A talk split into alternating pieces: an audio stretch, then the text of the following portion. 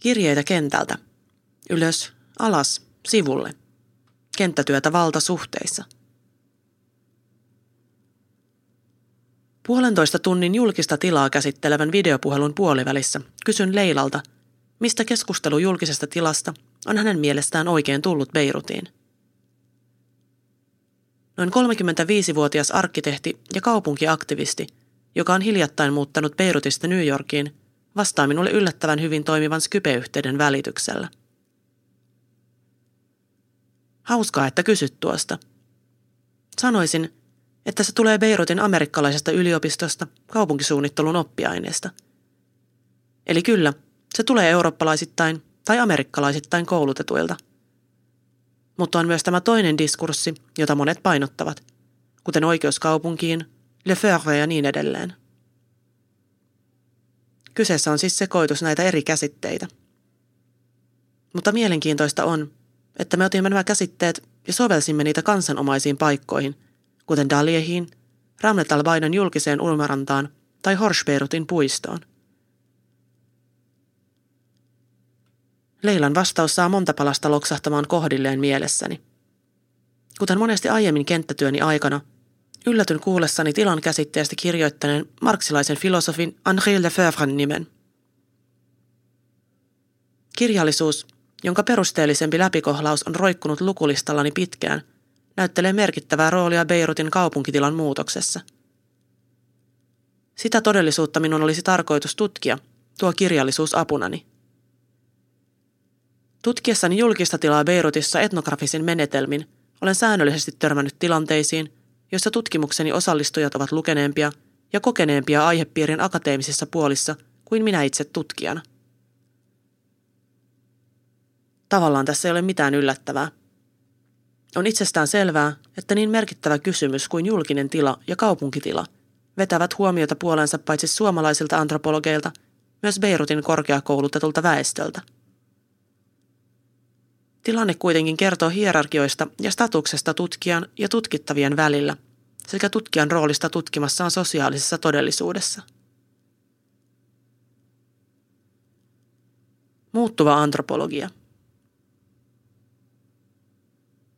Antropologian varhaisaikoina tutkijat keskittyivät usein tutkimaan yhteisöjä, joiden jäsenillä ei ollut päässyä eurooppalaistyyppiseen korkeakoulutukseen. Lisäksi etnografilla oli monesti käytössään taloudellisia resursseja, joihin hänen tutkimuksensa osallistujilla ei ollut pääsyä. Tällaista tutkimusta kutsutaan nykytermein alaspäin tutkimiseksi. Vaikka etnografi asettui tutkimansa yhteisön paikalliseen arvojärjestykseen monenlaisilla tavoilla, eikä välttämättä symbolisen järjestyksen huipulle, oli hänellä kuitenkin usein monopoli omaan tapaansa tuottaa tietoa. Hän oli siis ainoa henkilö, joka tuotti akateemista tietoa tutkimastaan yhteisöstä tai kulttuurista länsimaisen akatemian kriteereillä ja pystyi siten hallitsemaan tuota keskustelua. Tilanne on muuttunut monella tapaa. Nykyään antropologiaa opetetaan ympäri maailmaa ja yhä suuremmalla osalla maailman väestöstä on pääsy korkeakoulutukseen. Lisäksi antropologia on käynyt pitkän sisäisen keskustelun omasta roolistaan kolonialismissa – ja laajentanut alansa yhä moninaisempien kysymysten ja yhteisöjen tarkasteluun. Osana tätä keskustelua on arvioitu uudestaan myös terminologiaa, jolla antropologi viittaa tutkimustaan kentällä edesauttaneisiin henkilöihin. Perinteisesti antropologiassa on puhuttu informanteista tai tutkimuskohteista. Termit viittaavat yksipuoliseen suhteeseen, josta tutkija kerää tietoa ja muuttaa sen tutkimukseksi – Käytän tässä tekstissä tuoreempaa muotoilua tutkimusosallistuja, joka painottaa osallistujien roolia tutkimuksen muotoutumisessa. Nykyään antropologi voikin valita tutkimuskohteekseen esimerkiksi akateemisen tiedontuotannon tai globaalin talouseliitin toimet perinteisempien tutkimuskohteiden sijasta. Yhä useampi antropologi löytää itsensä tilanteesta, jossa hänen tutkimusosallistujansa ovat joko vähintään yhtä koulutettuja – tai paremmin toimeen tulevia kuin hän itse, tai molempia näistä. Näitä tilanteita kuvaamaan on antropologian piirissä omaksuttu termit ylöspäin tutkiminen ja sivuittain tutkiminen. Kuten termeistä voi päätellä, ylöspäin tutkimisella viitataan tarpeeseen tutkia maailmamme eliittejä ja vallanpitäjiä. Ihmisiä, joilla on enemmän valtaa, statusta ja omaisuutta kuin heitä tutkivalla etnografilla. Sivuttain tutkimisella taas viitataan tilanteeseen, jossa tutkimukseen osallistujat ovat koulutukseltaan, statukseltaan ja tulotasoltaan etnografiin verrattavissa. Nämä eroavaisuudet tai samankaltaisuudet sosiaalisessa ja taloudellisessa asemassa luovat omanlaisiaan eettisiä haasteita tutkijalle. Ne saattavat myös vaatia erilaisia käytännöllisiä ja metodologisia lähestymistapoja. Onko tutkijasta hyötyä? Helteisen iltapäivän aurinko porottaa niskaan. Välimeren kevyet aallot kohisevat taustalla, kun Khaled ohjeistaa minua hiomaan hiekkapaperilla vanhat maaliläiskät vanerilevyistä, ennen kuin levyt maalataan uudelleen violetilla glittermaalilla. Minä ja muutama vapaaehtoinen nuori maalaamme edellisvuotisia kulahtaneita koristelevyjä Ramlet Al julkisen uimarannan somistamiseksi. Koristeet olisi hyvä saada valmiiksi pikaisesti, sillä Ramadan on jo kulman takana – Kaledon hiekkarannan pyörittämisestä vastaavan järjestön aktiivi. Hänen intohimonsa on oikeastaan sukeltamisessa ja merten biodiversiteetin suojelemisessa. Tänään merikilpikonnien suojelemiseen erikoistuneet aktivistit, kuten myös vieraileva antropologi, keskittyvät rannan somistamiseen kierrätysmateriaalien avulla. Mietin olevani kerrankin hyödyksi tutkimusosallistujilleni, sillä rantaa pienillä resursseilla pyörittävällä kansalaisjärjestöllä on aina pula apukäsistä – Antropologiassa mietitään usein, kuinka etnografi voi olla hyödyksi tai avuksi tutkimusosallistujilleen. Tutkimussuhde nimittäin muodostuu helposti yksipuoliseksi. Tutkija tuottaa tietoa kohteestaan ja etenee sen avulla urallaan, mutta tutkimuksen osallistujat jäävät puille paljaille tutkijalle tarjoamastaan avusta. Tämä tutkimuksen vastavuoroisuus ja sen mahdollisuudet vaihtelevat tietysti tutkittavan aiheen mukaan, mutta niihin vaikuttaa myös valtasuhde tutkijan ja tutkittavan välillä. Rantaa pyörittävä kansalaisjärjestö ei toki alun perin lupautunut auttamaan minua loistavien maalarin taitojeni vuoksi, vaan aivan muista syistä. Rantojen, julkisen tilan ja meriekologian puolesta kampanjoivan järjestön aktiivit tunnistavat tutkimuksessa mahdollisuuden. Tutkimus lisää yleensä kohteensa tunnettavuutta ja parhaimmillaan tutkimustietoa voi käyttää hyödyksi kampanjoinnissa.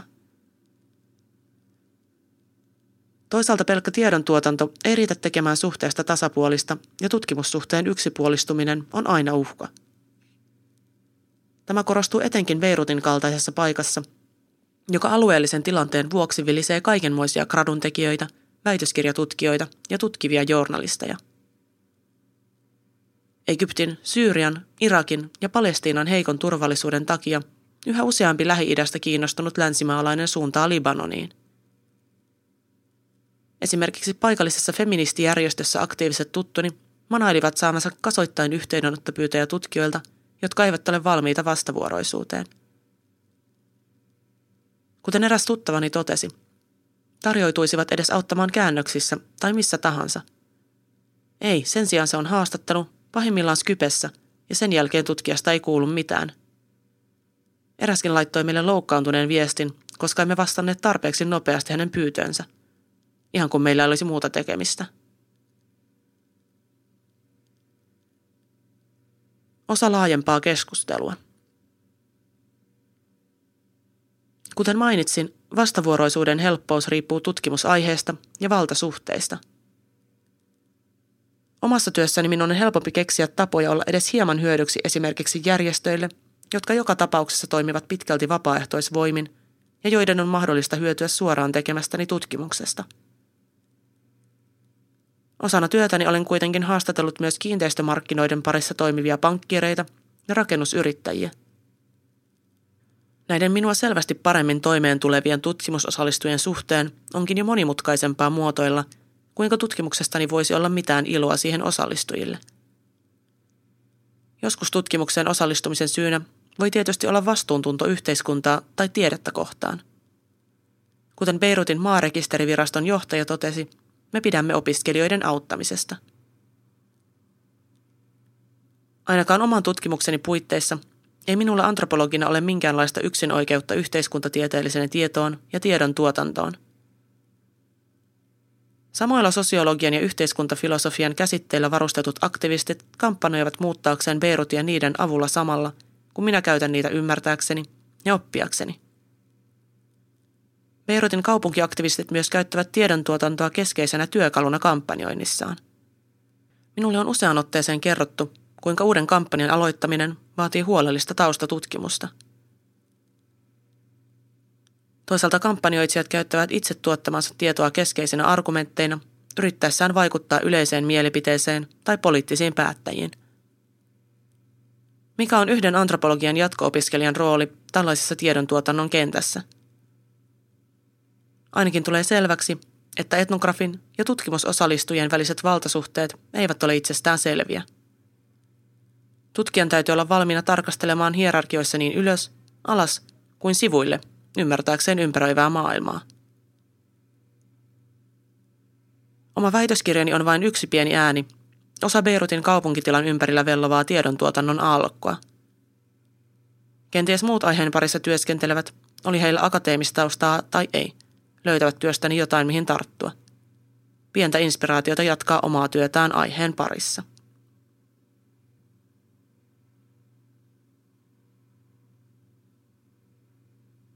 Kirjoittaja. Samuli Lähteenaho on valtiotieteiden maisteri ja tohtorikoulutettava Helsingin yliopistossa. Samulia kiinnostavat muun muassa tilaan, paikkaan ja sijaintiin liittyvät kysymykset Lähi-idässä, erityisesti Levantin alueella.